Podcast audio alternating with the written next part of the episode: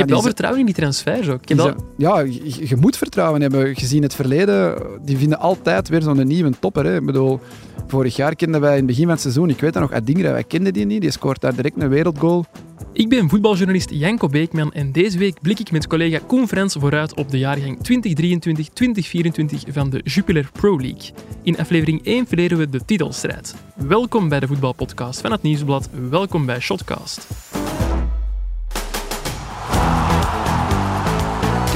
Met de kans en mooi afgemaakt zeg. Daar is hij, daar is hij, daar is de goal. 3-0, Hans van Aken. Partij, maakt zich vrij. Alderweireld trapt en scoort. Wat een goal, scoort. Dag Koen. Dag Janko. Hoeveel uh, goesting heb je in je eerste officiële aflevering van dit seizoen, Koen? Ja, enorm veel. Ik heb uh, alle obscure transfers uh, grondig geresearched en ja, wel op wat gekke dingen gebotst. Um, en ik kijk er naar uit om terug de, de Jupiler Pro League van, van heel dichtbij te volgen. Ik heb de voorbije jaren Beerschot gevolgd, mm -hmm. zoals je wel ja. weet, maar die waren een beetje afgegleden naar een, een lager beetje, niveau. Ja. Um, en veel Spaans voetbal en buitenlands voetbal. Jupiler Pro League uiteraard wel gevolgd, maar niet zo van nabij als dat ik het het komende seizoen uh, ga volgen. Dus ik kijk daar eigenlijk wel uh, enorm hard naar uit. Ja, je hebt mij ook zeer hoopvol gestemd, want je stuurde voor deze opname een bericht naar mij via WhatsApp. Ik ga me echt ongelooflijk goed voorbereiden, dus ik verwacht ja, de nutteloosste weetjes. Ja, ik heb hier 16 pagina's voorbereiding. 16? Ja. Oké, okay, dat is heel veel. ik heb geen enkele pagina voorbereiding, alles staat op mijn laptop. Um, okay. Misschien ook even toelichten, we gaan het dit jaar iets anders aanpakken dan de vorige seizoenen. We gaan de uh, grote voorbeschouwing in drie delen. Dit is aflevering 1, hierin gaan we het hebben over uh, de vijf ploegen die volgens ons in aanmerking komen voor de titel. In aflevering 2 gaan we het hebben over de ploegen, een zestal denk ik, die in aanmerking komen voor het zesde play-off 1-ticket. In aflevering 3 gaan we het hebben over de degradatiestrijd en de titelstrijd in 1B. Dat is dus eigenlijk een beetje een uh, dubbel aflevering. Maar beginnen, dat dus met de titelkandidaten. Dat zijn er vijf volgens ons. Maar play-off 1 wordt dit seizoen dus uh, niet meer met vier gespeeld, zoals de voorbije jaren, maar terug met zes. Zoals voordien, want het competitieformat is opnieuw een beetje gewijzigd. Kunt jij daar iets meer toelichting over geven? Ja, heel kort. Uh, mm-hmm. We zijn dus terug met, met 16 ploegen, zoals het voor corona was. Dat wil ook zeggen een play-off 1 met 6. Mm-hmm. Uh, dat wil zeggen een reguliere competitie van uh, 30 speeldagen. Dan speelt de top 6 twee keer tegen elkaar, nog eens 10 wedstrijden. De eerste drie gaan rechtstreeks Europa in. De vierde van de Champions Playoffs speelt nog een barrage in één enkele wedstrijd tegen de winnaar van de Europe Playoffs. Dus geen dubbele, geen geen dubbele, dubbele confrontatie meer. Op het veld ook van de vierde van de Champions Playoffs. Die heeft een groot voordeel. Dus die heeft een thuisvoordeel. Uh, dan heb je nog een play-off dus, hè, voor de zevende tot de uh, dertiende is het dan zeker? Nee, de zevende tot de twaalfde, sorry. Uh, die spelen nog hè, voor die barrage te kunnen halen. En dan ploegen 13 tot 16 spelen nog de relegation play-offs, waarvan de laatste twee rechtstreeks zakken. En de uh, derde laatste nog een barragematch moet spelen, heen en terug, tegen de winnaar van een eindronde in tweede klasse, die we dan wel in de derde aflevering zullen uitleggen. Ja.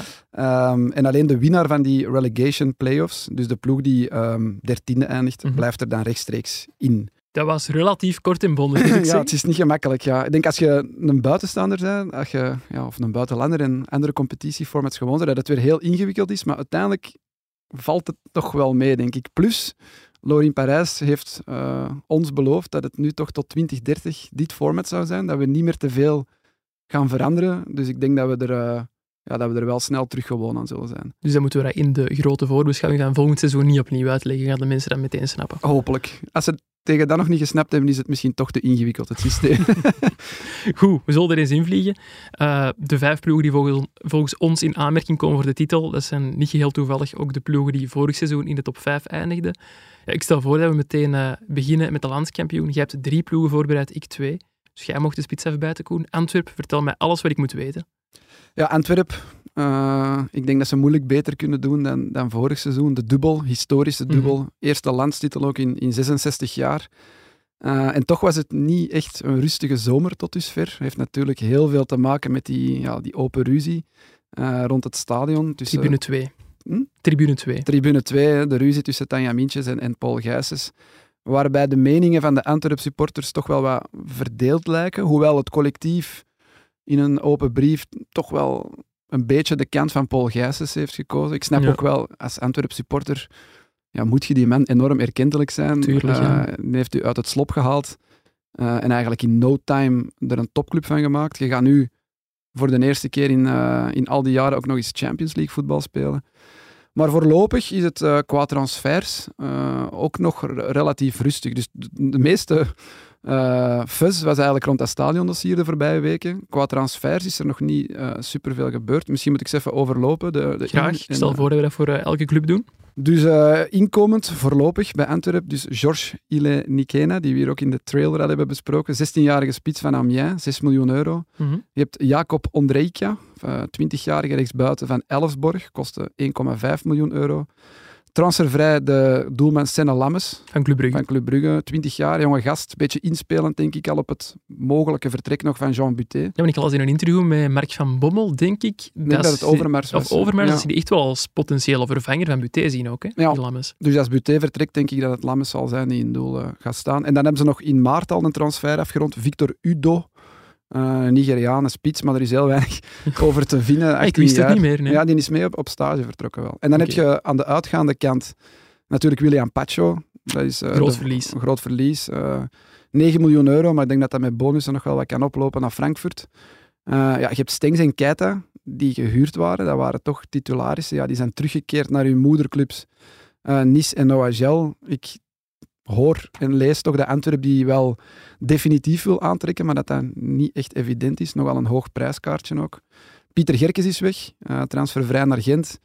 Uh, Miyoshi is weg, transfervrij naar Birmingham. Uh, Pierre Duomo wordt verhuurd aan RWDM. Alexis de Saar was verhuurd aan RWDM, is nu definitief naar RWDM. En dan heb je nog Victor Fischer en Faris Haroun, die gestopt zijn met voetballen. Gestopt zijn met voetballen, wat vooral bij Fischer toch wel een beetje als een verrassing kwam. Um, ja, nog relatief jong natuurlijk. Ja, ja die is nog geen dertig. Uh, dus ja, dat is het qua transfers voorlopig. Er wordt nog wel het een en ander verwacht. Ik heb ook eens gezien, vorig jaar rond deze periode was die ploeg ook nog totaal niet af. Die hebben nog veel transfers eind juli, begin augustus gedaan. Dus ja, er zal nog wel het een en het ander gebeuren. Uh, Overmars heeft gezegd, ja... Want de vraag werd gesteld in het interview, wanneer ben je tevreden? Mhm. Mm -hmm. Wat echt een vervelende vraag is natuurlijk, als je juist een dubbel hebt gepakt. Ja, ja je, je, kunt inderdaad niet beter doen zoals zei. Ja, je kunt een treble pakken. Je kunt ook nog de Champions League winnen. Of, of een, andere, een of een supercup en een andere Europese beker ver geraken of zo. Maar hij zei eigenlijk vooral, en dat vond ik het, het meest opvallende en eigenlijk best nuchtere, ja, we moeten eigenlijk, zoals Club Brugge ook, structureel, hè, die inkomsten van de Champions League, 20, Ja. 25 miljoen euro, die uitgaande transfers, zoals, Zoals er, Pacho. zoals er nu één hebben gedaan, maar Club Brugge doet er elk jaar minstens zo één. Dat, dat moet structureel gebeuren, want anders, hè, ze zijn onlangs weer beboet door, eh, door de UEFA, omdat ze die financial fair play eh, regels overtreden. Dus dat is eigenlijk de volgende stap voor Antwerpen. Nog los van wat de sportieve ambities voor komend seizoen zullen zijn. Maar Ik vermoed dat de fans wel dromen van een nieuwe titel of een nieuwe beker eh Maar ik overwinning. ja. Maar ehm, ja, ik denk dat ze eerst dat gaan moeten ja, bereiken. Eh, en Overmars verwees daar ja, uitdrukkelijk of, of, of duidelijk naar Club Brugge als het te volgen voorbeeld. Dus eigenlijk een compliment van, van Overmars richting Club Brugge. Ehm, Zullen ze graag horen bij Antwerpen. dan hebben we nog één leuk weetje. Ja, ze gaan Champions League spelen. Klopt. Ja, Het is nog maar de tweede keer ooit. De vorige keer was ook toen ze kampioen waren, dus 66 jaar geleden. Ehm, dan speelden ze in de 1 16e finales van Europa Cup 1 hun twee enige Champions League wedstrijden, of ja, Europa Cup 1 wedstrijden, Ja. tot nu toe. Weet je tegen wie? Nee, ik was er iets te jong en Ja, ongeboren maar nog nooit gelezen ook, nee. Nee, ja, wellicht Ja. wel, maar niet onthouden. Wel, er hebben toen 55.000 supporters op de Bosuil in 1957 was dat, of 56. Ehm, die Stefano twee keer zien scoren. 1-2 Real Madrid. verloren, ja, 1-2 verloren van Real Madrid thuis en 6-0 op Bernabeu. En dan, ja, dat was gewoon een rechtstreeks uitschakeling. En ze lagen er direct uit. En er heeft dus nog maar één speler ooit voor Antwerp gescoord in Europa Cup 1 of Champions League. En dat was Stan de Bakker. Die scoorde op de Bosuil de 1-2 of de 1-1. Ik denk dat Leeft de, leeft de mensen nog? Nee, nee, die Nee. is... eh, Ja, maar dan hadden wij weer al een eh, verhaal voor de krant. nee, er, er leeft er nog maar één van die kampioenenploeg. Ah, van, dat is waar, eh, ja. Die hebben we ooit wel opgevoerd in de krant, inderdaad. In de Gazet van Antwerpen dan. En ook nog gezien, eh, want in dat jaar dat ze kampioen werden, speelde eh Eddie Wouters niet bij Antwerp. Die speelde toen één jaartje in Amerika. Maar dat jaar dat ze Champions League speelden, Europa Cup 1, sorry, was hij er wel. Dus die stond centraal mooi. van achter op Bernabeu voor de Antwerp. Eddie Wouters, de beroemde voorzitter van de club. Die leeft toch wel nog ook? Die leeft wel nog, ja. Ah ja, van- ja, ja, nee, ja. van, die, ja, van de kampioenenploeg is er nog maar één. Van de Champions League ploeg, dan... Minstens twee. minst- Ja, ik weet niet wat die andere erbij was.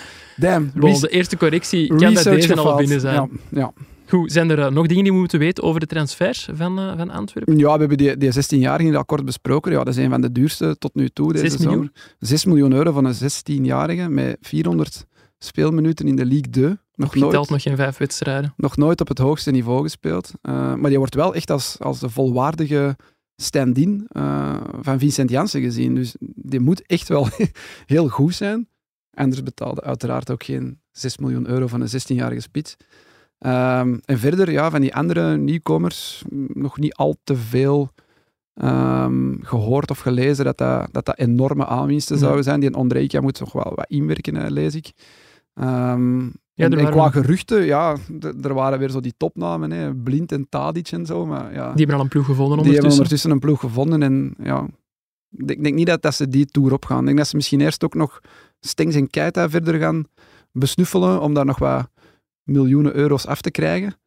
En uh, ja, je leest ook niet superveel geruchten die dat, of spelers die aan Antwerpen worden gelinkt op dit moment. Ik denk dat er ook wel de sterkte van de figuur over, maar ze zei die ja, zijn eigen netwerk heeft en misschien heel rechtstreeks met die mensen kan onderhandelen en dat er daardoor ook gewoon heel weinig uitlekt. Hè. Tot frustratie misschien van onze collega's die de club moeten volgen. Van de collega's en van de fans ook. Want er zijn een paar uh, vragen binnengekomen op onze Twitter-account, onder meer van Duncan Bartolomeusen, bekend van de podcast De Vierkante Paal.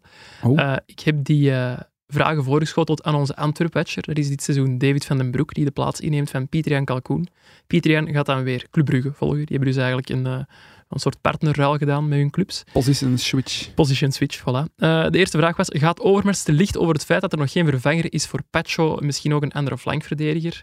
Dave zegt, hij is wel degelijk op zoek naar een extra centrale verdediger. Ze stonden ook dicht bij eentje, maar die transfer is afgeketst. Is dat dan blind? Nee. Ja, dat heeft hij niet gezegd. En al, ja, Dave zou het wel vertellen als hij het kon vertellen. Uh, maar de verwachting is wel dat er nog altijd eentje kopt, uh, komt. Overmars gaat dat niet hals over kop doen. Uh, de prioriteit is nu blijkbaar eerst een extra middenvelder. Stings blijven ze proberen. Voor Keita vraagt OHL echt te veel geld. Um, dus, dus dat gaan ze niet meer doen? Voorlopig niet. Ik kan me voorstellen dat ze lang gaan wachten gewoon in de transferperiode tot de prijs misschien toch nog zakt. Tweede vraag was de 16-jarige George, we noemen hem al George, George en niet meer. Uh, is die genoeg als vervanger voor Jansen? Uh, Dave zei, hij laat qua afwerking al geweldige dingen zien op training, knappe goals gemaakt met uh, zijn diepgang, maar fysiek moet hij wel nog groeien, vooral qua uithouding dan. In de oefenwedstrijd uh, kwam hij er niet aan te pas, maar dat lag ook deels aan de aanvoer. En dan de derde en laatste vraag. Is Ondrejka al meer dan een speler die een aanpassingsperiode nodig heeft? En Dave zegt, Ondrejka lijkt meteen te gaan starten. Heeft een goede trap en zegt van zichzelf dat hij het gewend is om veel mee te verdedigen. Dat kan dus wel goed komen. Ja. Ik wil nog wel een disclaimer geven, want we beginnen nu met Antwerp. En we ja. zijn hier ook de vijf, uh, in onze ogen, titelkandidaten uh, aan het bespreken. Ja, dat is nu wel nog vrij moeilijk om te zeggen natuurlijk. We gaan ervan uit dat die ploegen begin september de vijf sterkste ja. kernen zullen hebben. Ook een beetje op basis van wat er al stond. Uh, want ik denk dat, dat, uh, dat je er juist Duncan zei daar ook inderdaad ja. van, ja, wel nut om nu al een voorbeschouwing nee, op te nemen. Nee, ik vind dat ook niet. Ik Oei, vind dat, dat, zitten wij denk ik. Ja, nee, je kunt wel, want jij hebt er dan op gereageerd, mm. de stand van zaken. Je kunt wel even overlopen, oké, okay, wie is er allemaal al gehaald, wie is er weg, wat zijn de nieuwigheden bij alle clubs tot nu toe? Want effectief, er zijn nog vijf of zes weken uh, te gaan, dat, dat er dingen kunnen gebeuren ja, als, als een van die clubs uh, in de slotweek van de Mercato twee waanzinnige transfers doet, ja, dan kan dat misschien wel een plekje verschil geven. Dus ik wil er ook niet zeggen, Antwerp gaat eerste of tweede of derde eindigen, want dat is nu... Oei, ik, ik vind die ik, vraag straks wel stellen, Koen. Ja, als ik nu, op basis van wat ik nu weet, uh, met de transfers die tot nu toe zijn gebeurd, dan zou ik ze niet op één zetten. Oeh, maar... Die vraag gaan we op het einde beantwoorden. Ja, okay. Misschien maar, ook nog even zeggen welke dag we vandaag zijn. Dat is ook nog wel relevant voor de mensen. Ja, want uh, misschien zijn er transfers gebeurd ja. tegen dat het online staat. Hè? Het is inderdaad ja. vandaag uh, woensdag 19 juli. We komen online op maandag 24 juli. Dat wil dus ook zeggen dat Antwerp tegen dan al uh, tegen KV Mechelen heeft gespeeld in de Supercup.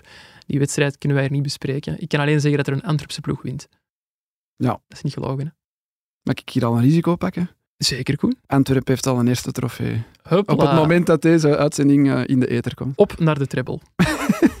Goed, nog iets over Antwerp of kunnen we over naar onze tweede ploeg? Um, nee, ik denk dat we... Ja, ik vind het op dit moment qua ploeg uh, valt er nog niet echt superveel te zeggen. Het is vooral dat stadiondossier, dat, want ik heb ook wat, wat fans geraadpleegd via Twitter. en dat stadiondossier leeft enorm. Hè. Er zijn ook zo wel wat kampen. Hè. Mintjes heeft daar een waanzinnige... Ehm, ja, die heeft daar even een momentum gepakt met dat interview in Gazet van mhm. Antwerpen. Uh, Spraakmakend interview. Volledig uh, ja, de mening van de Antwerp supporters kunnen omdraaien. Want lang was zij de boeman, boevrouw. Mm en dat is nu toch, ja, nu is het veel meer verdeeldheid. En, en dat is toch straf dat die Gijsens een beetje tegenwind krijgt. En dat hij bij sommige fans nu zo van, ja, ik weet het niet, Gijsens. Ja. En toch typisch dat na zo'n seizoen, dat kan toch alleen op de Antwerp ook? Ja. Dat er dan zoveel te doen is rond eigenlijk een seizoen waarin dat alles Eigenlijk zou het allemaal Hosanna, ja, het zou allemaal Hosanna moeten zijn en het was toch allemaal zo van, oh, wat is dit nu weer? En, oh nee, de Gijsens gaat toch niet weg? Of gaan we de bos al verlaten? Mhm. Dat soort dingen werden geopperd. Ja, dat is toch allemaal heel vreemd na zo'n seizoen, effectief. Maar het gaat wel heel jammer zijn, stel dat ze de groepsfase van de Champions League halen. Ja, die Bosuil, dat is toch wel... Die lege tribune. Dat is toch pijn aan de ogen. Ja, dat is triestig. Inderdaad. Goed. Op naar ploeg 2. Ja. Dat is Racing Genk, ploeg die ik heb voorbereid. Uh, ik zal meteen beginnen met de transfers uh, te overlopen. Dat zijn er in het geval van Racing Genk ook nog niet superveel.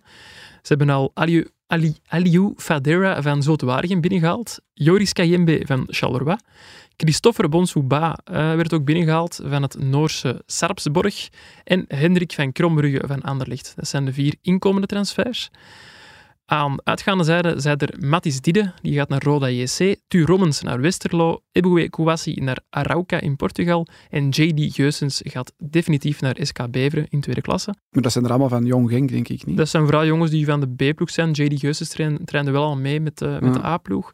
En dan is er nog Alisa Mata, die werd gehuurd aan uh, Fenerbahce uh, en die is ook teruggekeerd naar Turkije. Die uh, zien we voorlopig dus ook niet meer terug bij Racing Genk. Uh, wat er mij vooral opvalt bij Racing Genk is, wat ik eigenlijk net zei, dat de jongens die vertrokken zijn, eigenlijk ja, vooral jongens uit de tweede garnituur zijn, dat er van de, de, de vaste waarden, de sterkhouders eigenlijk bijna geen spelers vertrokken zijn. En dat lijkt me wel heel hoopgevend voor de fans van Genk, want vorig seizoen was de, ja, kreeg Wouter Franke heel veel lof voor het feit dat hij die ploeg eigenlijk heel snel op de rails heeft gekregen omdat het seizoen voordien onder Van den Brom en zo toch niet, niet heel, heel goed ging. En onder Franke bracht het dan toch plots dat, dat sprankelende voetbal. En als je dan dit jaar kunt gaan voortbouwen op de fundamenten die er al liggen van vorig jaar, ja, dan verwacht ik gewoon een nog beter Genk. En misschien dat ze dan deze keer toch die titelstrijd helemaal tot op het einde uh, kunnen volbrengen. Maar dat, wil ook zeggen dat ze Tolu gaan houden als de vervanger van Onowachu. Dat is inderdaad, ik ga zelfs de transfers nog iets uitgebreider bespreken. En dat is het grootste manco van dit Racing Genk volgens mij, dat er voorlopig, het is nog vroeg, hebben we al gezegd, nog geen ja, super goede diepe spits is. Gaat met Onowachu had geen garantie op 20, 30 goals per seizoen. Hmm. Ik denk dat ze dat van Tolu ook wel verwachten, maar die heeft dat voorlopig nog niet kunnen laten zien natuurlijk. dus dat lijkt mij... Allez, maar het is inderdaad heel grootste zorg op dit moment. Dat Frankrijk kan voortbouwen op waar hij vorig, vorig seizoen mee is afgesloten. Oké, okay, dat is op een waanzinnige sisser uitgedraaid door in de laatste minuut nog de titel te verliezen. Maar ja, het was wel heel straf als je ziet waar dat die ploeg het seizoen daarvoor is geëindigd. En als je ziet wie er allemaal is vertrokken toen, ja. toen in de zomer. Hè. Wie zijn die allemaal kwijtgeraakt? Bongonda, Ito. De, ja, Torstvet. Torstvet in de winterstop Onuachu. Dus ja, op zich is die tweede plaats. Ik weet dat dat voor Genk-fans misschien uh, de pijn niet gaat verzachten, maar dat is heel straf. Nee, nee het is heel straf wat hij heeft gedaan, Frank. Ja, en als hij nu niemand van die ploeg van vorig jaar nog verliest en daar misschien toch nog een paar kan bijduwen, ik vind die Fadira wel een hele goeie voor in de breedte. Ja, het enige, ik had er wel over gehoord dat, dat er heel veel ploegen achter zaten, ook Standaard en Club Brugge hebben geïnformeerd, maar van mensen die het kunnen weten, hoorde ik dat hij fysiek totaal niet zo sterk is. Dat hij heel snel opgebrand zou kunnen geraken. Supersub dan, hè? Dat zullen we nog moeten zien. En ik vind het ook, ik vind Kayembe een heel slimme transfer. Belg, polyvalent, goede voetballer. Alleen misschien een beetje blessuregevoelig. Uh, maar ik had daar gezien, want ik heb ook uh, straks nog uh, Charleroi. Ja. ik had, er is geen transfersom over gecommuniceerd, hè, Kayembe. Nee, klopt. Ja, maar het is toch ja, een basisspeler, Rode mm. Duivel geweest, nog vrij jong, Belg. Dat gaat toch wel een aardig prijskaartje zijn. Maar dat hebben ze dan goed geheim gehouden. Ja, tegenwoordig gebeurt dat soms, hè, dat we absoluut niet weten wat de transfersom is. Maar Kayembe en, en Fadira, ja, twee jongens van de competitie, uh, die toch wel even meedraaien en al hebben laten zien wat ze kunnen. Ik denk dat dat wel twee goede transfers in de breedte zijn.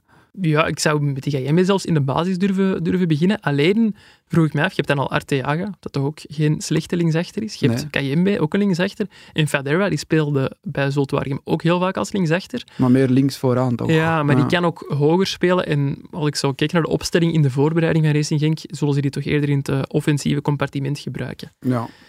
Daar hebben ze dus ook die Christopher Bonsouba gekocht van Sarpsborg, een jongen van 18 jaar. Daar ben ik heel benieuwd naar. Die heeft uh, liefst 5,2 miljoen euro gekost. Daar hebben we dus wel een transfersom van. Ja. Is ermee na eh, Hugo Vetlisse van Club Brugge, waar we straks nog op terugkomen, de duurste uitgaande transfer in de Noorse competitie deze zomer. Wil toch wel iets zeggen. Voor eh, een jongen die ook pas zijn eerste seizoen op het hoogste niveau speelde. Mocht in het verleden ook al gaan testen bij Barcelona en Manchester United. Deze zomer is er ook heel veel interesse van iets kleinere ploegen wel. Maar uiteindelijk is de keuze toch op Genk gevallen. Hij heeft ook zelf iets meer eh, uitleg gegeven bij die keuze op de website van Genk. En hij zei van, ik kende de club al langer, omdat ik op FIFA heel vaak met De Bruyne en Courtois speelde. En daar heeft hij mij eigenlijk over de streep getrokken. Dat is wel ja, Dus Genk moet zijn belangrijkste exportproducten heel dankbaar zijn. dat is, super publiciteit. Hè, dat je met je eigen spelers nieuwe jonge talenten kunt. Of Ja. eigen ex-spelers. Nee, maar volgens mij helpt dat effectief wel. Hè. Je kunt zeggen van, we hebben die en die spelers lopen ja. doorbreken en Ondertussen doorgekocht. Genk kan een, een serieuze lijst voorleggen aan jonge spelers. Van kijk eens wie hier allemaal ooit gespeeld heeft en waar die nu allemaal spelen. Dat zijn niet alleen die Belgen, maar ook, ook buitenlanders die daar gelanceerd zijn. Hè. Sander Bergen, Milinkovic, Savic. Ik vergeet er waarschijnlijk eh, nog een stuk of tien. Ja, dat, dat, dat weten die, die makelaars en die ja. jonge gasten, die weten dat wel, denk ik. Dat dat een springplank kan zijn naar een grotere competitie. Mailen ook nog. Ja, het zijn er echt veel als je ze gaat Ja. oplijsten. Ja, Timothy Castagne zelfs, dat is ook met de van Racing Genk. Ja. Klopt. Echt heel straf. Uh, Genk oefent deze week trouwens nog tegen het Burnley van Vincent Company en tegen uh, Sporting Lissabon. En nog wel grappig, voor die wedstrijd tegen Lissabon gaan ze ook effectief naar de Algarve uh, twee dagen. Dus geen stage, gaan puur voor die wedstrijd naar daar. En dat is eigenlijk om uh, een Europese verplaatsing te simuleren, legde Wouter Franken uit. Op die manier kunnen ze ja, zien of ze voor praktische ongemakken komen te staan en zo. Wat dat dan ook later in de, in de Champions League, waarvoor Genk geplaatst is, uh, zou moeten helpen. voor de voorrondes inderdaad. Want op 25 juli spelen ze in de tweede voorronde tegen Servet Genève, hun uh, heenwedstrijd. En een week later, op 2 augustus, is het de terugwedstrijd al. 25 juli, dat is dus morgen eigenlijk. Want ja, deze is, aflevering verschijnt ja, ja. 24 Maandag juli. is dat morgen inderdaad. ja, ja Dat oké. gaat eens overwarrend worden. Goed, dat was het uh, wat mij betreft voor Racing Genk. Heb jij nog vragen over uh, de Limburgers? Ja, hebben ze ook concrete doelen gesteld? Ik bedoel, als je tweede eindigt, wil dat dan zeggen dat je het jaar nadien voor de titel gaat? Dat dat Limburgers zijn bescheiden, hè? Ja, die zullen die nooit zoveel woorden zeggen, maar Nee. het lijkt me inderdaad maar logisch dat als je tweede bent geworden en je kunt voorlopig heel je, heel uw ploeg, of de, as van je ploeg behouden, dat je het seizoen daarna nog hoger mikt. En hoe realistisch is ook plaatsing voor groepsfase Champions League? Want die zitten in dat niet-kampioenenspoor. Daar zitten wel een paar... Lastiger dan ja, voor Antwerpen alleszins. Ja, dat ah ja, een ronde meer sowieso en dan ook nog lastigere ploegen. nog haalbaar is, maar de, de volgende ronde kunnen ze al grotere kleppers tegenkomen. Ja, ja, oké. Op naar Union.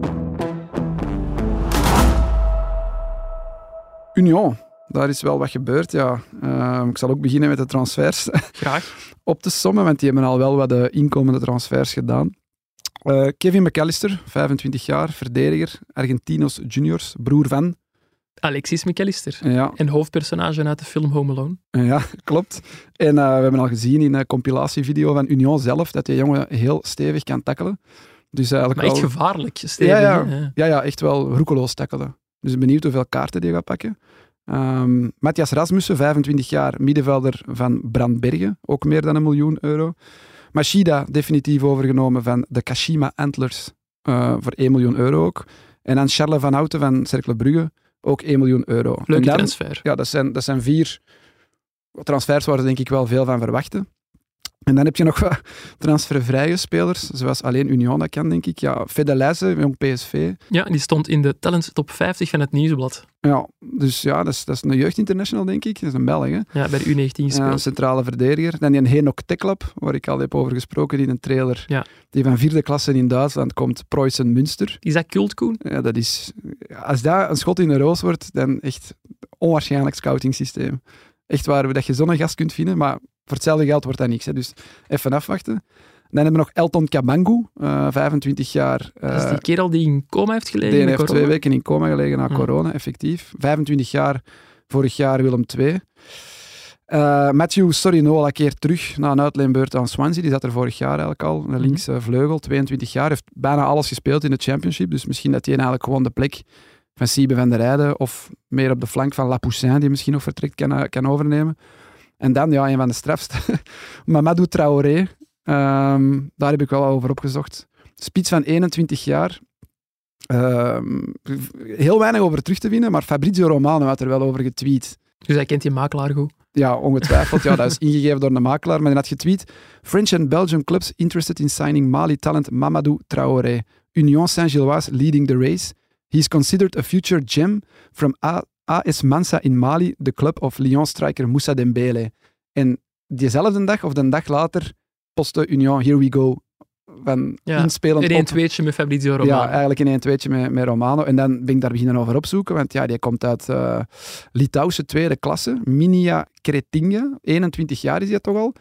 Heeft ook een half jaar zonder club gezeten, want de Litouwse uh, competitie stopt uh, tijdens de winterstop hier. Dat is ah, een, op kalenderjaar daar. Dus die heeft nu een half jaar niet gevoetbald gewoon. Die heeft een half jaar niet gevoetbald. Um, maar ik heb er dan via um, Juan Benjomea, luisteraar en uh, twitteraar, Union-fan, uh, van deze podcast luisteraar van Kroketten? Van allebei, denk ik. Ah, okay. ja. Uh, beelden doorgestuurd gekregen, want de Litouwse tweede klasse, en dat wist ik niet, dat wordt indoor gespeeld. Volledig? Ja, die, dus die speelde competitiematchen. Er staan wedstrijden volledig online op YouTube van die competitie, met dus onze vriend Mamadou Traoré daar uh, in actie. En dat is gewoon binnen. Heeft hij dan ooit al in de regen, want hij komt uit Afrika, ja. waar het zelden regent, heeft hij in Litouwen overdekt kunnen voetballen? Ik denk dat wel, want ik heb ook beelden gezien van in Mali, en daar waren het ook velden met plassen en zo. Dus, ah, okay. Maar dat waren echt van die velden dat je denkt, wauw. En ja, nu heeft Union die jongen gehaald. En blijkbaar speelt hij een hele goede voorbereiding. Die heeft al wel wat doelpunten gemaakt. Um, want die, die ontbreekt in sommige transferoverzichten omdat daar ja, heel weinig... Ik ga snel even het nieuwsblad checken. Ja, ik denk niet dat hij erbij stond. Ik heb het uh, nog achteraf doorgestuurd gekregen van iemand. Vergeet die niet te vermelden. En het is omdat hij ook echt veel meespeelt nu in de voorbereiding dat ik toch... Staat hem er niet bij? Hij staat niet in het uh, transferoverzicht van het nieuwsblad. Dus dan moet je er nog bij gezet worden. tussen de, de mazen van het net geglipt. Ja. Sorry, Mamadou. Die Elton is inderdaad... Elton Cabango is ook wel een interessant verhaal. Hè, van uh, een jongen uit Kortrijk, kon niet doorbreken bij Gent, is dan naar Nederland gegaan, lag dan in corona twee weken in coma. Eigenlijk niet om, om mee te lachen. Hij heeft alles terug moeten leren, leren stappen en zo. En dan vorig seizoen heeft hij daar 13 goals gemaakt. En nu pikt uh, in de keukenkampioen-divisie, bij Willem II weliswaar, maar toch 13 goals. En nu transfervrij naar, uh, naar Union. Kunnen wij niet zeggen, Nico? Nee, dat kunnen wij niet zeggen. Je hebt natuurlijk ook wel wat vertrekkers bij Union. Niet in het minst Karel Gerards. Uh, Zeer onverwacht. Uh, ja, er werd wat gelinkt aan, aan, aan, Franse clubs, maar uiteindelijk is het nog altijd zonder club. Nee, er is niets van gekomen, inderdaad. Um, maar ja, dat is het tweede jaar op rij eigenlijk, hè, dat, ze, dat ze een trainer verliezen. Vorig jaar heeft dat niet veel impact gehad. Natuurlijk omdat Karel Gerards er ook al zat als assistent. Ja. Uh, en nu is de leegloop qua spelers ook wel weer navenant. Hè. Vorig jaar waren het Casper Nielsen en Dennis Oendaf. Ik gevoel dat er nu meer zijn dan vorig jaar eigenlijk. Ja, ja ik zal het even op, uh, opzommen. Hè. Dus Teddy Thuma, ja, groot verlies. De beste eigenlijk. Voor de competitie ook trouwens. Ja, die gaan naar Rijms, 4,6 miljoen euro. Dat is wel geen verkeerd bedrag. Ismaël Kandous, ook geen slechte, gaat al mee van in 1B voor 3 miljoen agent. Siebe van der Rijden, ook een die al een hele tijd meegaat. 2,5 miljoen naar Mallorca. Wat een droomtransfer toch? Als voetballer, zo als ja, Belgische hem, voetballer. Ja, dat, is, is, fantastisch, denk ik. Uh, en dan heb je nog Jorbe Vertessen en, en Simon Adingra die teruggaan naar respectievelijk PSV en Brighton. En Ilias Ziani, maar die speelde niet veel mee. Die gaan naar uh, de belofte van Standaard of naar Standaard, de eerste 1B gaan voetballen. Ja. Dat is niet, niet super duidelijk. Um, en dan heb je nog blijkbaar Lapoussin, ik zei het. Maar ik heb gehoord dat hij ook nog wel aan bepaalde clubs wordt gelinkt, maar dat, die wil wel graag blijven. Um, maar ja, die moeten nog meer dan vorig seizoen, denk ik, van nul beginnen. En, en vooral ook met een nieuwe trainer die het huis nog niet kent. Wij kennen hem, uh, België kent hem, Alexander Ik zie de match wel met Alexander Blessing. Ja, maar dat kan ook tegenvallen. Dat, ik vind dat heel moeilijk te voorspellen. Maar hij heeft dat bij, met Oostende al op relatief korte tijd gekund. Een ploeg naar zijn hand zetten en op zijn manier laten voetballen. maar het einde was dan toch wel niet goed.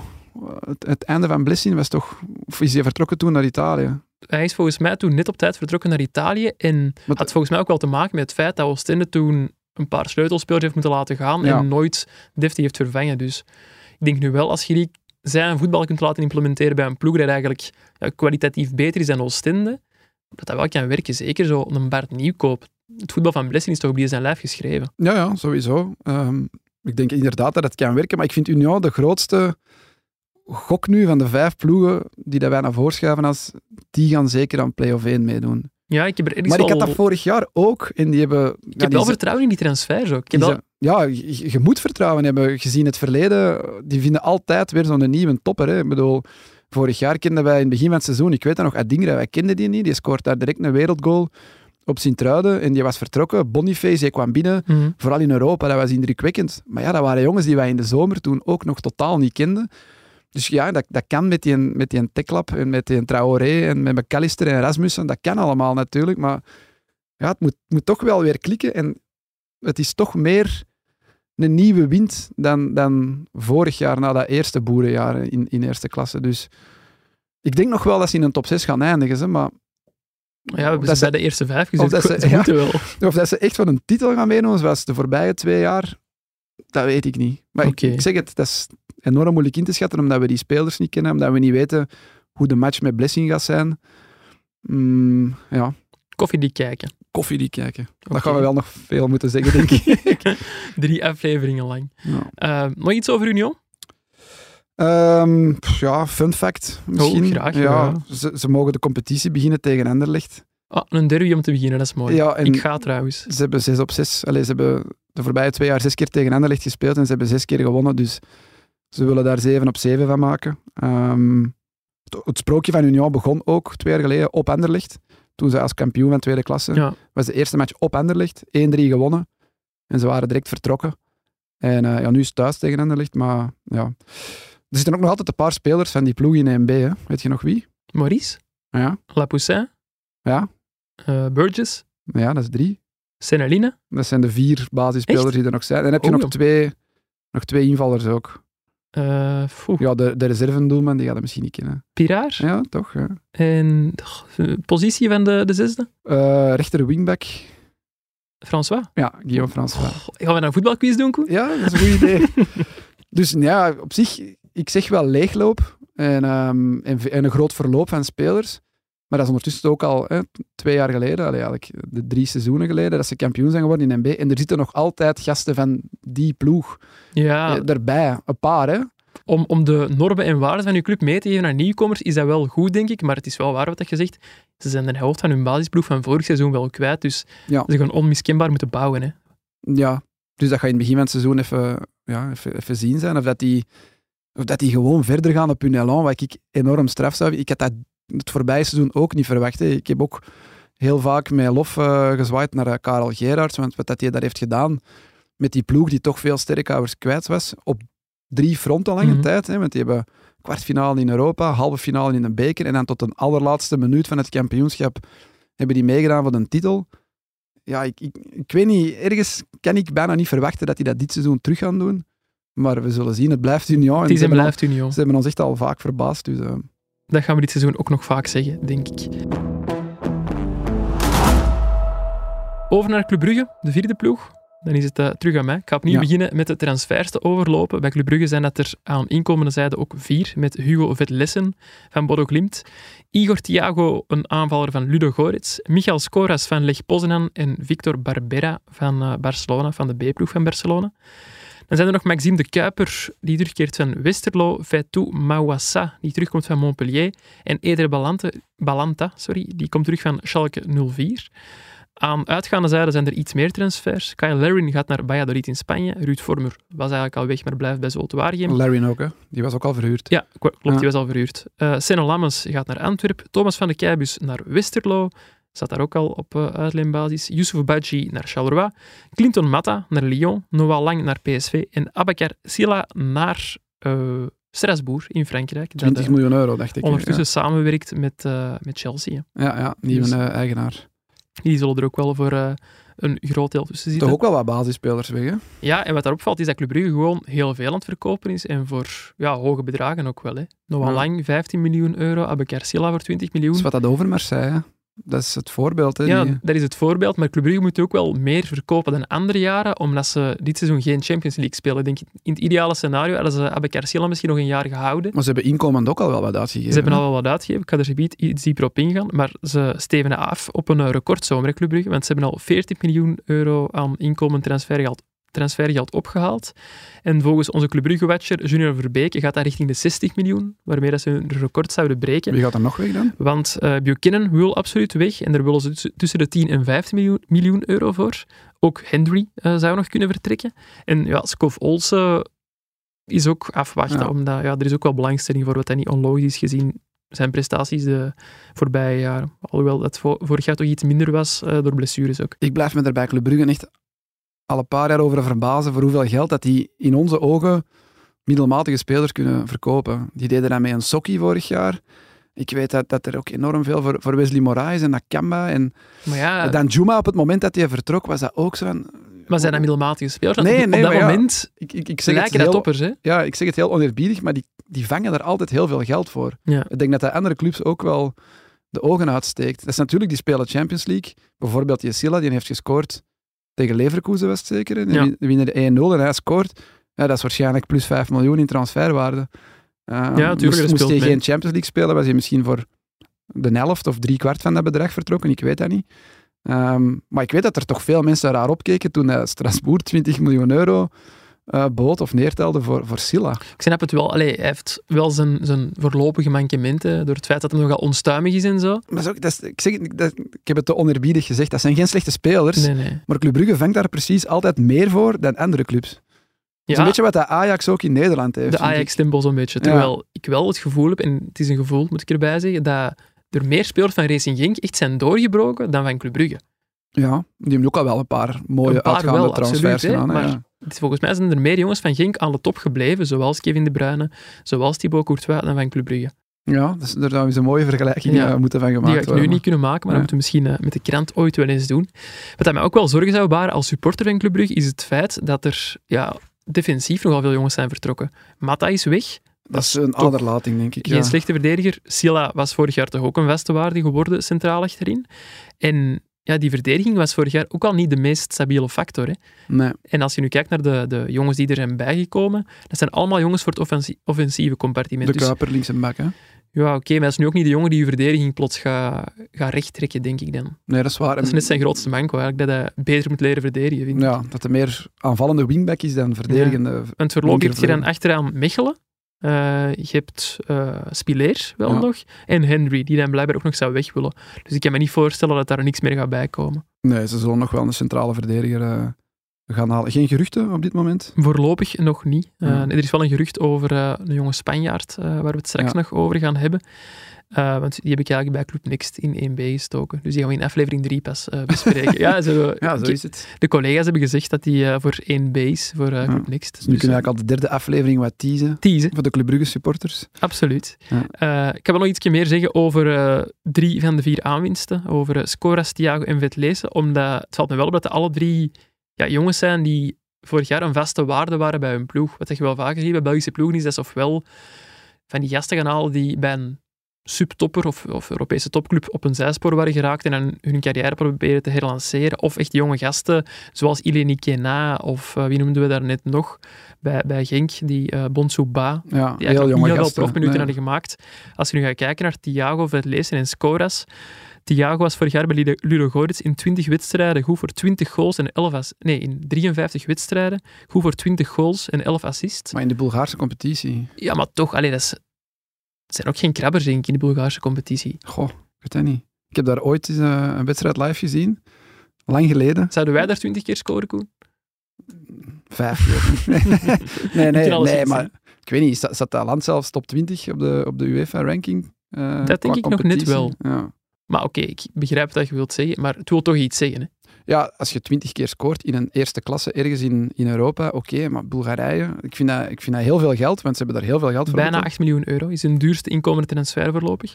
Is niet vet lezen de duurste? Nee, die is iets goedkoper. Ah, ik. oei, dan heb ik Een- hier in de trailer al... Ja, moet ik mij al rectificeren uit een trailer, want ik dacht dat vet lezen de duurste was. Nee, het is... Oké. eh Vetlezen heeft 7,75 miljoen euro gekost. Igor Thiago 7,9 miljoen euro. Dan hoop ik dat ze op transfermarkt aan het meeluisteren zijn, want dan staat dat ook verkeerd. nee, want ik ben hier eh, aan het aflezen van Transfermarkt. Dan is dat aangepast, want ja, dat zou kunnen. Dat zou Vet lezen heeft op 8 miljoen gestaan, 100% zeker. Want dat heb ik daar afgehaald. Misschien heeft er een makelaar gebeld of een journalist om hem te corrigeren. Ja, doet daar eens 250.000 ik zou niet weten waarom eigenlijk. Nee. Maar Dat zou inderdaad heel raar zijn, maar... Uh... Het is alleszins aangepast. Oké. En uh, als ik er dan toch nog wat cijfers mag bijnemen, de Poolse competitie, staat die hoger aangeschreven volgens u dan de Bulgaarse? Of ja, ik denk dat wel, ja. Want Michael Skoras was uh, bij Lig Poznan goed voor de 16 goals en 8 assists. Wel, dat wordt een topper. Dat is voor een flankspeler toch ook niet slecht? Dat, zijn voor mij indrukwekkendere cijfers. Ik ben daar meer van onder de indruk dan van die uh, Thiago. Oké, okay. en Lig Poznan trouwens, los van de Belgische competitie, ook wel een ploeg om naar uit te kijken. Hè. Die hebben uh, Dino Hotic van Cercle Brugge binnengehaald en Ali Golizadeh. Is dat de ploeg van John van den Brom? Dat is de ploeg van John van den Brom. Nog dat is altijd. inderdaad uh, de Belgische link. Ja. Nog, Oeh, jij klinkt uh, vol vertrouwen over John van den Brom. Nee, ja, die zit er toch wel even. Ja, ja, ah, ja dus op die, ik dacht dat ja, zo ja. was. Oh, nog altijd is hij nog niet ontslagen. Ah, nee, nee, nee. Die, hebben, die niet heel goed, hebben die niet heel ver in Europa geraakt, denk ik, vorig jaar? Dat zou kunnen. Ja. Ik heb mij niet super hard verdiept in Poznan. Dat vind ik nu heel spijtig. Ja. Dat begrijp ik. Mijn excuses, Koen. Uh, over ja, het, le lessen, moeten we het lessen zeggen, niet het lezen. Is dat zelf, uh, Nee. Nee, maar je spreekt het wel zo uit. Heeft dat uitgelegd in een uh, interview met collega um, Junior Verbeke, uh, die mee op de stage van Club Brugge was. Uh, ja, we hebben de, de, leuke weetjes over die jongen al verteld. Hij is geboren in, uh, in België, heeft hier dus ook al lang gewoond, heeft ooit geposeerd in een truitje van Anderlecht, van Christian Wilhelmsson. Als kind, hè? Als, Als kind. heel klein was. En hij heeft al uitgelegd dat hij geen Anderlecht supporter, maar wel een Arsenal supporter is. Dus dat... En daar streep je voor, hè? Club Brugge supporters zich geen zorgen over maken. Uh, en ik zei daarnet al, of misschien nog niet, het is uh, de duurste verkoop in de geschiedenis van Bodo Glimt. Uh, dat heb je nog niet gezegd, nee. Nee, bij deze. En in de geschiedenis van het Noorse voetbal werden er maar vier verkocht voor een hoger bedrag dan Vetlessen en zijn 7,75 miljoen euro. En nu is de Koen, quizvraag. het is een quizvraag voor u. Wie zijn er, uh, wie zijn er nog duurder geweest? Uitgaande vanuit Noorwegen. Ja. Zit Haaland daar dan bij? Haaland zit daarbij, die staat op uh, plaats 4. Die was met 8 miljoen euro ja, maar iets duurder niet, niet dan, veel, dan ja. Haaland. En zo Ja, er nog drie. Vetlessen was ook een tijdje 8 miljoen euro, zo gezegd. Ja, En nog drie. Ehm, recente of, of is het al van even geleden? Er is een heel recente bij. Hauge? Nee. Ehm, goh, geef eens wat tips over de Noorse competitie. Um, er is er uh, eentje bij, seizoen 2006-2007, die naar Chelsea ging. Een Afrikaan. Uh, Dat is John Obi. Mikkel. John Obi Mikkel, inderdaad. Dan een Ivoriaan die recent naar Chelsea ging. Is dat die Fofana? David Fofana, sterk. En dan eentje uh, in het seizoen 2000-2001 die naar de Spaanse competitie ging. Dus dat is Udada. Ah, dat weet ik. Zeg. En je kunt het op twee manieren uitspreken, denk ik. Je mocht ze alle twee zeggen dan. John Carew of John zo, Ik ga voor vind zo zeiden ze dat uh, in Nederland. Ah, ja, mooi. Proficiat. Allebei al uh, goed gescoord op een quiz. We gaan weer al goed slapen vandaag. Naar wie ik ook heel benieuwd ben, dat is uh, Victor Barbera. Dat is dus uh, die Spaanse spits van de B-ploeg van Barcelona. Die was uh, de voorbije weken aan het werk op het EK U19 met Spanje. Was er goed voor vier goals en een assist in vier wedstrijden. Ik denk dus dat Club Brugge die net op tijd heeft gekocht. Want ja, anders zou die waarschijnlijk nog duurder geworden zijn.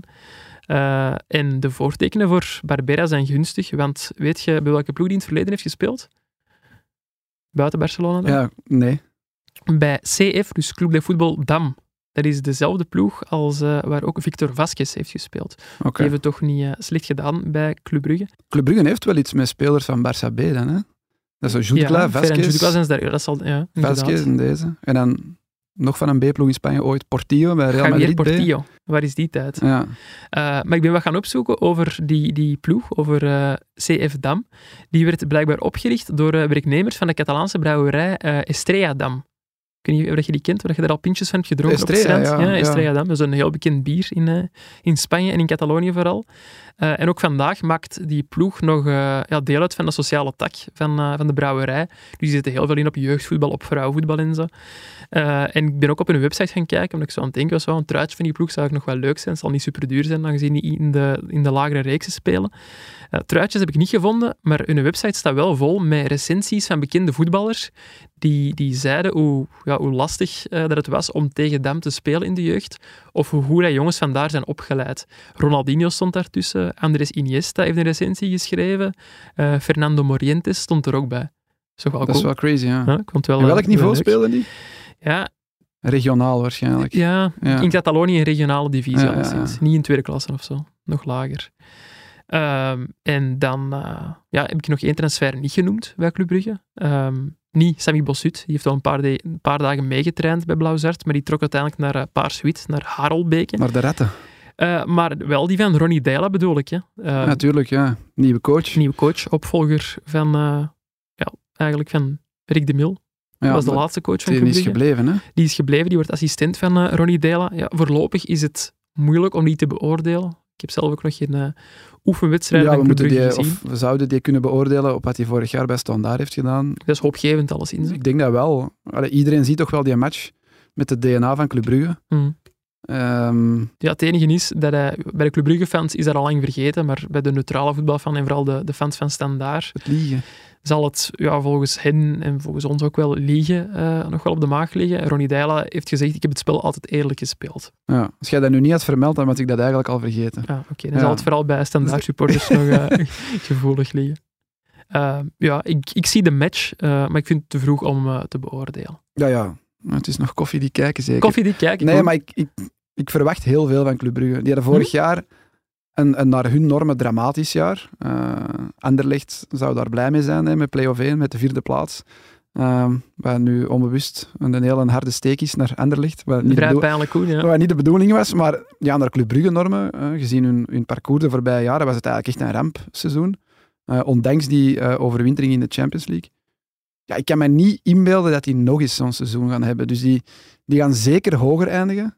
Uh, en ik, ik acht die veel, ik heb daarnet gezegd, ik zet Antwerp niet op één. Ja, voorlopig, met wat ik nu zie en weet en hoor en lees, lijkt Club Brugge mij de, de, de topfavoriet. Maar dat is vroeg, vroeg uh, in de Mercato om dat te zeggen, dat weet ik. Um, maar die match met die coach, denk ik, gaat er zijn. Um, ja, toch veel goede, denk ik, inkomende transfers gedaan. Al blijft dat ook altijd afwachten. En ja, er zit, er zit een, een, een heel uh, gestructureerd transferplan achter. zoals ik zeg, vaak veel miljoenen uh, incasseren vooruitgaande transfers. Wat dat die andere clubs uh, soms ontbreken. Of zo is, is een zomer hebben, maar... maar anderzijds ook wel al veel transfers mislukt de voorbije jaren. Als je nu kijkt naar ja, als je nu kijkt naar Boyata, zijn ook dure transfers geweest die geen meerwaarde brengen. Nee, maar dat, is altijd, dat zijn allemaal transfers die ze konden doen omdat ze elke keer in die groep zaten en de Champions League zaten. Je krijgt 25 miljoen euro Oké, ja, je doet 17 miljoen euro aan Jaremchuk, dat is volledig weg. Um, maar ja, geen ramp. Want het is niet dat je geld van ergens anders zou moeten gaan halen of zo. Je gaat die inkomsten langs de ene kant en die uitgaven langs de andere kant. Um, dat, zit veel logischer in elkaar, denk ik, dan bij, dan bij een paar andere clubs. Union moet heel vindingrijk zijn. Mhm. Die kunnen niet de mega grote bedragen geven. Antwerpen, ja, die komen in probleem met de financial fair play. Genk heeft ongeveer hetzelfde model als, als Club Brugge, maar die doen dat toch iets minder. Uh, ja, die doen dat niet elke zomer zoals dat Club Brugge dat wel kan. Zo een paar voor echt heel veel verkopen. Uh, en Anderlecht, ja, die zitten... Anderlecht en Standaard, daar, die kunnen bijna niet meer vergelijken op dit moment. Dus. Nee. En daardoor denk ik dat Club Brugge na minder seizoen nu er, er toch terug gewoon zal staan. Ik, ik, kan mij dat echt niet voorstellen dat die nog eens zo'n jaar gaan hebben waarin dat het niet... Uh... En misschien is het niet slecht als ze geen Champions League hebben. Ah, wel, daar, ik, wou ik het net over hebben nog. Uh, ze spelen op 27 juli al in de tweede voorronde van de Conference League, niet de Champions League, tegen het Deense Aarhus. De terugwedstrijd volgt op 3 augustus in Denemarken. Eigenlijk lijkt me ook nog wel eens leuk als Club Brugge supporter om niet opnieuw naar Parijs en niet opnieuw naar Madrid, maar zo eens ja, naar, ja, naar, naar de Balkan of naar Oost-Europa. Ja, Oost-Europa is ik nu een beetje oppassen tegenwoordig. Maar... Nee, maar in die groepsfase van de Conference League, waar uiteraard iedereen van uitgaat dat Club Brugge dat gaat halen, kun je inderdaad al een paar leuke affiches hebben. En waarom niet ver geraken? Hè? Ik bedoel... Ja, tuurlijk. Het is al bewezen voorbij jaar door Belgische ploegen, door Feyenoord. Anderlecht en Gent zijn vorig jaar tot in de kwartfinale geraakt. Hè? Dat, dat moet voor Club Brugge toch ook een doel zijn. Moet dat het doel zijn? Nee, ik denk dat het eerste doel nee, zijn om in de Champions League en de titel... Ja, want de, kampioen nu heeft terug rechtstreeks groepsfase de Champions League.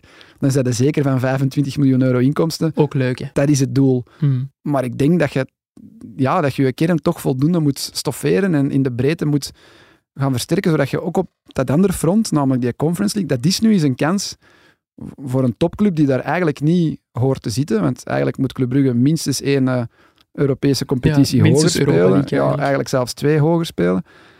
En ja, nu, nu, nu is hij een buitenkans. Hoe, hoe vaak gaan ze nog Conference League spelen de komende jaren, dat weet je niet. Ik verwacht dat die altijd hoger zullen spelen. Hmm. Dus misschien moeten ze daar nu maar eens vol voor gaan. En, en ja, Feyenoord heeft toch eens de finale gehaald. Waarom kan Club Brugge dat dan niet, denk ik? Nee, groot gelijk, Koen. Ik ben, uh, ben, ik ben benieuwd. Nee, nee, ben ik veel te optimistisch over Club Brugge. Ik zou zeggen dat het nog koffie die kijken is. Maar we zullen het zien. Goed, dat was uh, Club Brugge. Dan zijn we al bij onze laatste ploeg in aflevering 1. Dat is A-agent en die hebt jij vakkundig voorbereid, Koen. met een bang hartje, want uh, ik heb vernomen dat hij van Azenbroek soms luistert. Dus ja, ik heb dat proberen grondig wij, voor te Wij hebben uit goede bron vernomen dat hij soms dingen doorgestuurd krijgt over Shotcast. En dan ah, vooral als we niet zo flink zijn geweest. Ja, ik heb alleszins naar hen geluisterd voor ik ben beginnen uh, research doen, want hij heeft een groot interview gegeven op de eigen clubmedia. Ja, ik heb het ook bij, gezien. Bij Tom van den Bulke. Ik heb het wel op 1.75 afgespeeld. Ging het eruit? Nee, nee, hij ging niet te traag. Ik had gewoon nog andere dingen te doen, maar dat was wel perfect te doen. Okay. Uh, dus dat is een tip voor de mensen als ze Hein van Azenbroek eens versneld willen beluisteren. Dat kan. Oké, okay, want Gent is ook een ploeg, Hein, waar ik veel van verwacht. ga die ook heel de aflevering rechtstreeks Nee, nee, ik kan het niet aanspreken. Maar ik zal eerst beginnen met de transfers. Het overlopen. Uh, aan de inkomende kant, uh, denk twee goede centrale verdedigers bijgehaald met uh, Tsuyoshi Watanabe van Kortrijk, 3,5 miljoen euro, en Ismaël Kandous van Union 3 miljoen euro. Oké, okay, 6,5 miljoen euro voor twee verdedigers, dat, dat lijkt misschien veel, maar eigenlijk voor die twee profielen lijken mij dat correcte bedragen. Mm -hmm. En dat zijn onmiddellijke versterkingen, denk ik. Pieter Gerkes komt gratis van Antwerp. En dan heb je nog Keegan Jelacic, 20 jaar, uh, voor een onbekend bedrag, komt over van Perth Glory in Australië. Die zou vooral voor de B-ploeg uh, dienen, heb ik, ik uh, citeer hen. Uh, nog veel werk aan. Alles moet nog wat sneller gaan, maar het is wel een leuke speler. En hij voegde er nog aan toe. Maar ik zie in amateur ook veel leuke spelers. ja. Dat is een hoopgevende boodschap om te horen van u. Ja, maar dat wil zeggen dat hem er wel iets in zie, maar nog niet direct. Voor de B-ploeg. Ja, ja, de B-ploeg speelt in uh, ja, eerste amateur. amateur hè, dus uh, ja, dat zal vooral daar zijn.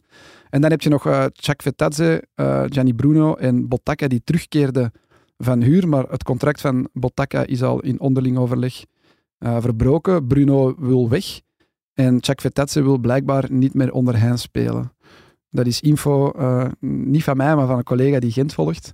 Dus ja, die drie, daar wordt niet echt op gerekend, denk ik. Maar die zijn wel teruggekeerd. Uh, ja, is al weg. Ja. En die andere twee, daar wordt niet op gerekend.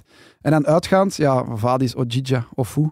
Naar Hajduk Split. Daar een van de graafste transfers in de ja, recente... Kult met de grote C. Ja, 34 jaar. En die heeft al in Polen en Ja. Griekenland gespeeld, bij toch topclubs daar. En nu, nu naar de Kroatië. Ik vind dat Qua fantastisch. palmarès kan dat wel tellen. Hè? Daar moet jij wel echt op kicken. Ja, ik vind, dat, ik vind dat machtig. Echt waar. Ik zou eens een match willen gaan zien eh, bij Hajduk Split van, van Vadis. En dan ja, een groot verlies volgens eh, sommige Twitter-volgers van, van Gent of Twitter-fans. Ja, Darko Liemajic. is- Le Magic. Ja, Le Magique. Ja.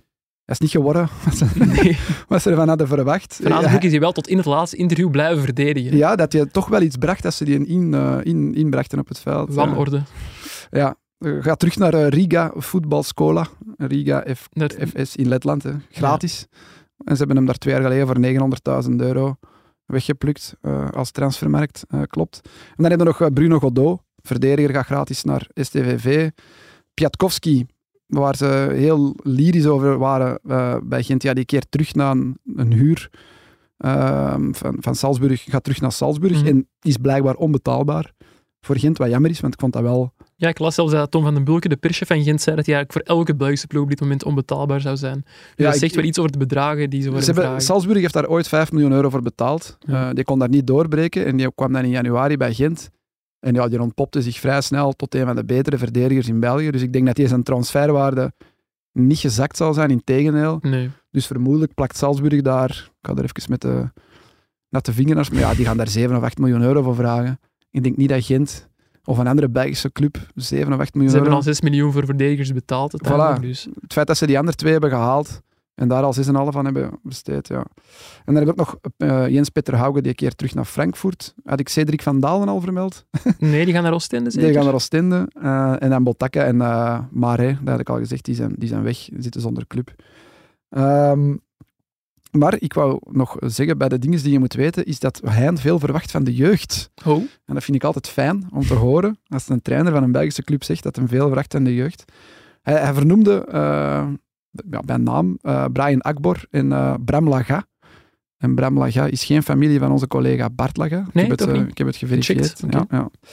Ehm, twee jonge centrale verdedigers. Ja, ik, ik snap dat natuurlijk. Je zei, eh, vorig jaar in maart zijn ze een Gadeu verloren. ja, Die klopt. vertrok ja, zo midden in het Naar seizoen. China uiteindelijk? Ja, Ja. omdat de competitie daar op een ander moment begint zeker. Ehm, en ze hebben nu wel twee centrale verdedigers bijgehaald. Ehm, maar ik, ik, snap wel dat die twee jongens dicht bij ja, een basisplaats gaan staan. Je, hebt, je, hebt, er nog wel wat goede verdedigers. Torunariga zit er nog en nog wel. Ja.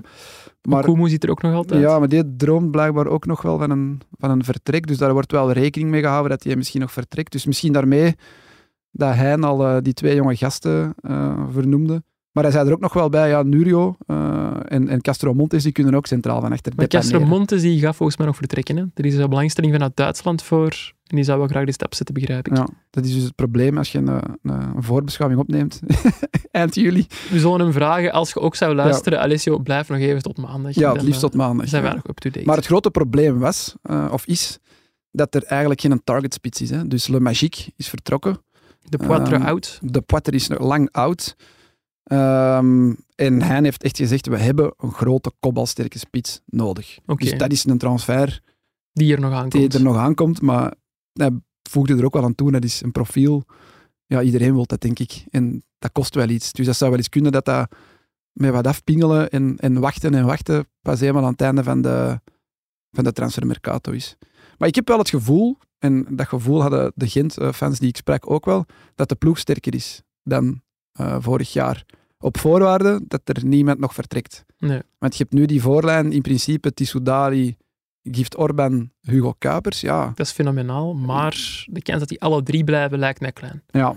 Gift Orban is op dit moment, volgens Transfermarkt, de duurste speler in onze competitie. Dus 20 miljoen 20 euro? miljoen euro waard. Ja. Oké, okay, ja, die zit er nog maar een half jaar, maar zou jij verbaasd zijn moest je deze zomer al vertrekken? Ik niet. Nee, ik ben er vrij Ik durf er mijn hand voor in het vuur zeggen dat hij nog vertrekt deze zomer. Oh, ik zie die ook nog wel blijven, maar ik ga niet verbaasd zijn als hij vertrekt. Maar ja, als, als ze iedereen kunnen houden, dan denk ik wel dat die ja, voor uh, top 3 gaan meedoen in die playoffs. En dus ja, vorig jaar zijn er aan vijfde geëindigd. Ja. ja. dat die toch... Uh... Ze zijn al twee keer na elkaar vijfde geëindigd. Hè. Dus daarom dat wij ook denken dat ze in, uh, in play-off 1 zullen geraken, nu die terug met zes gespeeld Ik wordt. kan maar één tip geven aan Hein, en dat is goed starten aan het seizoen. Dat je niet alles moet inhalen. Ja. Op het einde van het zal hem, zelf ook, zal hem zelf ook wel weten. Als hem daar nog niet is opgekomen, ja. dan uh, lijkt het mij niet de juiste man op de juiste plaats. Zo evident, Hein. Het belangrijkste nieuwsfeit bij Agent van deze zomer hebben we nog niet besproken. Nee, daar heb uiteraard. ik, ja, daar heb ik, uh, ik heb dat wel gelezen, maar dat is zo uh, ja, gedetailleerd uh, uitgelegd door onze collega, ja. dat we die best aan het woord laten. Inderdaad, Agent is overgenomen, of wordt weldra overgenomen. En ik heb het daarover gehad met Stefan Smit, onze Gentwatcher. Ik stel voor dat we eens even gaan luisteren naar dat gesprek. Dag Stefan. Dag Janko.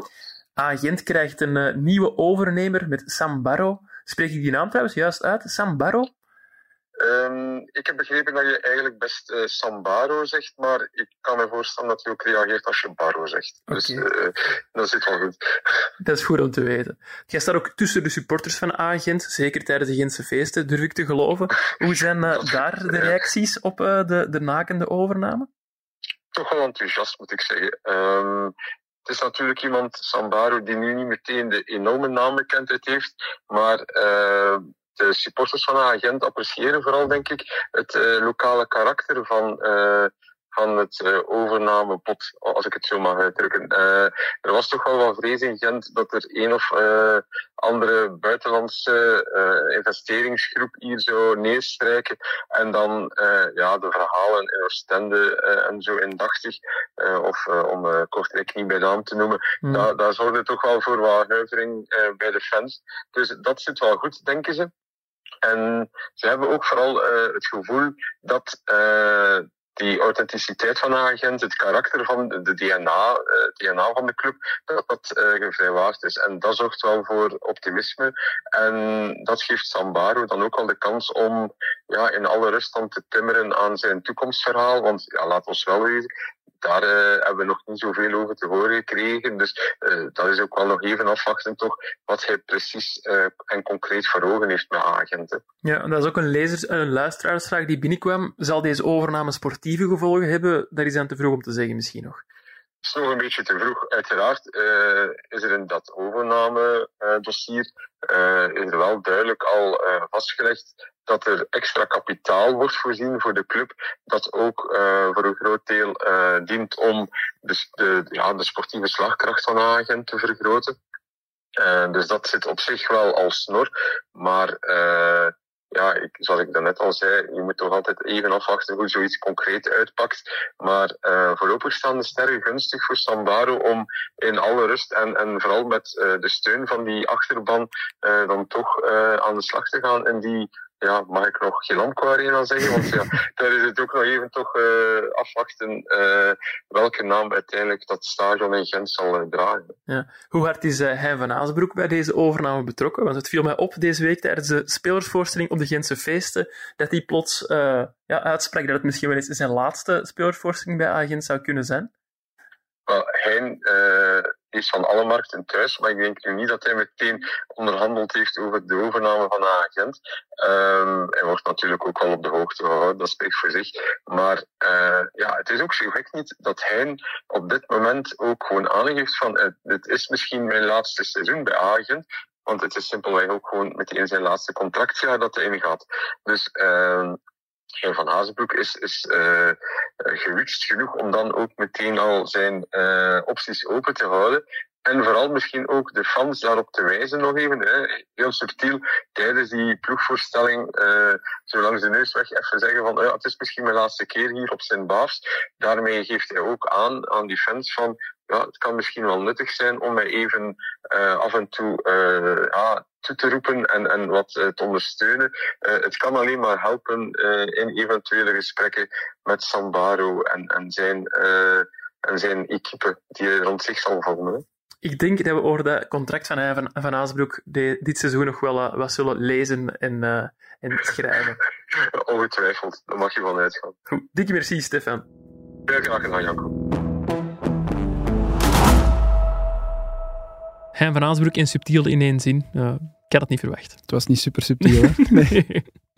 Goed, ik denk dat we rond zijn wat AGN betreft. Dan kunnen we al over naar het uh, laatste uh, stukje van onze eerste aflevering. En wat gaan we daarin doen? We gaan in elke aflevering ook drie vaste vragen beantwoorden. Uh, we gaan elk op zoek naar onze transfer waar we het meest naar uitkijken. We gaan een dark jonkie kiezen, dus een jonge speler naar wie, naar wie we uitkijken. Dat kan ook een speler zijn die al bij de clubs zat en zeggen wie er uh, volgens ons kampioen wordt. Ik stel uh, voor dat we met die laatste vraag beginnen, Koen. Ja, jij hebt het eigenlijk al gezegd, hè? Club Brugge wordt kampioen. Ja, ja, allee, op, op, ja, met wat we nu weten, denk ik uh, dat ze er het beste voor staan. Ja. Het kan volgende week iets helemaal anders zijn, hè, maar... Vandaag zeg we, allez, zegt jij Club Brugge wordt kampioen. Ja, vandaag, maandag 24 juli. Uh, nee, vandaag, woensdag 19 juli, ja. om 4 voor 3. Misschien dat jij tegen maandag al spijt hebt van die uitspraak. Ja, maar ik denk het niet. Ik heb, ik heb een heel goed gevoel bij Club Brugge voor komend seizoen. En dat kan uiteraard volledig... Ongegrond zijn. Ja, het is redelijk gegrond, denk ik. Mm -hmm. Maar dat kan nog helemaal uh, keren. Maar ik zeg op dit moment Club Brugge, ja. Jij niet? Okay. Nee, ik, uh, ik heb lang getwijfeld. Nog altijd eigenlijk. Dus ik ga nu de knoop moeten doorrekken. Tussen Antwerpen en Racing Genk. Uh, gewoon omdat dat voorlopig de topploegen zijn waar het minste wijzigingen zijn gebeurd. En dat die allebei kunnen voortbouwen op wat er al stond. Ik ga uiteindelijk toch voor Antwerpen gaan, omdat ik denk dat er bij Genk toch nog meer jongens zullen vertrekken in de maand augustus. Dan denk ik aan Mike Tresor, ja, die na zijn, zijn verkiezing tot profvoetballer van het jaar toch op heel veel lijstjes zal staan. Klas van de week, deze week dat genoemd werd bij Red Bull Leipzig, zou volgens Duitse collega's niet meer aan de orde zijn. Nu zij Xavi Simons hebben binnengehaald. Bilal El Kanous, toch ook een ongelooflijk jaar gespeeld. Ik kan me voorstellen dat daar ook interesse voor komt, al zou ik, als ik hem was, toch nog een jaar bij ging blijven. Maar bij Anderlecht, bij Anderlecht, zeg ik, bij Antwerp, zijn de sleutelspelers ja, Alderweireld, Jansen, Vermeeren. Buté, hè? pas op. En Buté. En daar zie ik eigenlijk alleen maar Buté vertrekken. En met alle respect voor doelmannen, dat lijkt me nu wel de positie die je het makkelijkst van allemaal kunt, kunt vervangen. Ja, maar ik vond de rol van Buté toch wel, ja, toch wel groot, de rol van Buté. Jij zegt dat gewoon omdat hij van Azenbroek luistert. Hè? Hoezo? Die heeft toch in extra time uh, helemaal uitgelegd waarom Jean Buté zo'n goede keeper is en waarom ah, ja, alles nee. zo ziet. Uh, nee, dat was wel een heel interessant, die analyse. Maar hij zei van, ja, dat zijn dingen die alleen kinderen zien. Dus viel me op dat jij er nog iets over zei. ja, die uitspraak, uh, nee, dat heb ik niet, niet meegekregen. Maar um, ja, natuurlijk, het, het, Antwerpen en Genk hebben gewoon een, een veel beter seizoen gespeeld en effectief zijn op dit moment nog niemand kwijt van hun basisploeg, of bijna mm. niemand. Pas op, jij zegt Antwerp niet veel kwijt. Ja, die zijn wel Keita en Stinks kwijt. Hè. Ja, dat is waar. En maar... Pacho. Dat is toch vrij veel op dit moment. Als je het en zo dan, zegt, Koen, ja, dan heb je geen punt. Als maar... er nog Buté ook nog verliezen, Dan zijn die er gewoon vier kwijt uit hun Maar ik vond. Antwerpen, ik heb daar wel het gevoel, ik vond Antwerpen en Jansen, eh Alderweireld en Jansen ten eerste nog belangrijker dan de namen die je net opnoemde. En ik heb ook wel vertrouwen in Mark Overmars op dat vlak. Omdat de transfers, want we hebben over Union gezegd, maar ook de transfers die hij al gedaan heeft op, het, op zijn eerste seizoen, Ja, dat is, ja, zijn ook wel allemaal geslaagd. En ook allemaal wel een meerwaarde gebleken. dat is waar. Maar heb je dan geen vertrouwen in die andere clubs in transfer? Jawel, jawel, maar ja, je moet stellingen nemen. Ik ook. Ja, en ik denk waar. vandaag op woensdag 19 juli dat het Antwerp zal worden. Oké, prima. Naar welke transfer kijkt jij het meeste uit? Ik heb het hier in de trailer al gezegd. Hè. De, ja, tot voor kort duurste transfer, maar blijkbaar nu tweede duurste Hugo transfer. Vetlissen. Hugo Vetlissen, ja. Ja. Ja, daar, daar verwacht ik wel heel veel van. Ik vind ook gewoon zo, ja, ik weet niet, die naam spreekt tot de verbeelding. Die is een, die is een verhaal ook. eh, die, is, die is een parcours uit Noorwegen. Ja, Ja. ja. dat, dat is een waar ik enorm naar uitkijk. Oké. Ja. Ik ga voor Georges Ilenikena. En dat is de laatste keer dat ik zijn eh, achternaam heb uitgesproken. Georgeske. Eh 6 miljoen euro voor ja, een jongen van 16 jaar. Ik denk niet dat Mark Overmars dat zomaar doet. Eh, maar gaat hij echt al direct er staan? Je zei daar juist al fysiek nog Nee, nee, die gaat er volgens mij niet direct staan. Maar Antwerp krijgt, als het, ja, als het goed gaat, een, een vrij zwaar programma voor de boeg. Met eh, in Europees, in competitie, in beker. Vincent Jans is niet meer van de jongste. Gaat volgens mij niet al die wedstrijden spelen. Dus ik denk dat Georgeske zeker zijn kansen gaat krijgen. En, en hij gaat die gewoon grijpen. Oké, mooi. Allee, ik weet het niet, maar ik kijk er wel naar uit Ja, om te ja, zien nee, maar ik kijk ook wel enorm hard uit naar die George. Echt wel. En ook gewoon, ja, hebben we, ook, hebben we dat in de trailer gezegd, dat er ja, bij de eerste foto's die van hem opdoken, werd er meteen ja, gesproken over zijn voor een man belangrijkste wapen ook. Hè. Dat maakt hem ook al zo'n beetje een cultfiguur binnen Ja. Antwerpen. Ik weet nu niet wat dat vermelden waard was, Nee. maar... ik dacht dat wij graag aan nutteloze weetjes deden. ja, oké. Niet dus.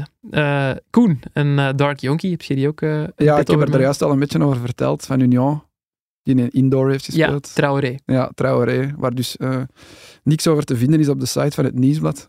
die staat niet in het Ik heb transferoverzicht. ondertussen al een WhatsApp gestuurd om die toe te voegen. Ah ja, oké. Ehm, dat kan ook volledig mis zijn, hè. maar de fans geloven daarin. En jij ook. En als Union zo'n gast gaat halen in de Litouwse tweede klasse, dan moet ik daar ook gewoon in geloven. Dus eh, ik ga ervoor. Mamadou Traoré. Wordt echt een boom van een speler. Ik kijk er ook nu al naar uit. Ik ga voor een eh, naam die nog niet gepasseerd is in de aflevering. Hoe kan dat? Ah, geen nieuwkomer. Nee, het is Oh. een jonkie die al eh, bij Genk zat, want het is een jonkie van Genk. Gokje? Nee, geen gokje. Nee. Luca Ooyen, Ah die ja. kreeg in het begin van vorig seizoen, onder meer in de Supercup, ook al eh, kansen van Wouter Frenke, maar is toen uitgevallen met een eh, zware blessure. Bijna een heel seizoen niet kunnen spelen. Op het einde van het seizoen wel, eh, wel opnieuw in actie gekomen. Is ondertussen opnieuw volledig fit. En ja, ik vind bij alles wat je van, van Luca Ooyen ziet, ziet je gewoon Ja. dat hij ongelooflijk veel talent heeft en gaat op, opnieuw kansen krijgen dit seizoen. Krijgt nu ook al kansen in de voorbereiding. En ja, zeker onder Wouter Franke lijkt hij volgens mij wel een speler die volledig tot ontbolstering kan komen. En ik kijk er naar uit. Ja, ik vind het nu echt al stom dat ik Mamadou Traoré heb gezegd. Waarom? Omdat Luca Ooyen veel beter Maar, bon, jij hebt eh, gezegd dat Jean Buté een hele goede keeper is. Daarmee lijkt je ook een voetbalkenner. Ja, oké. Hier kom nee. ik toch nog En vrij nu goed dat ik zo naar u kijk, je hebt eigenlijk al... Allee, of Luca Ooyen heeft wel al weg van u eigenlijk, vind je niet? Ja?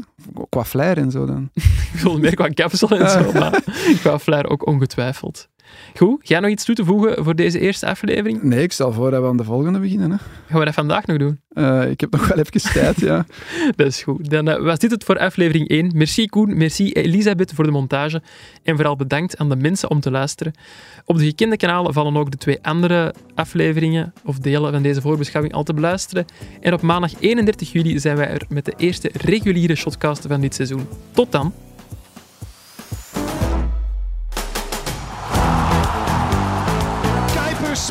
Met de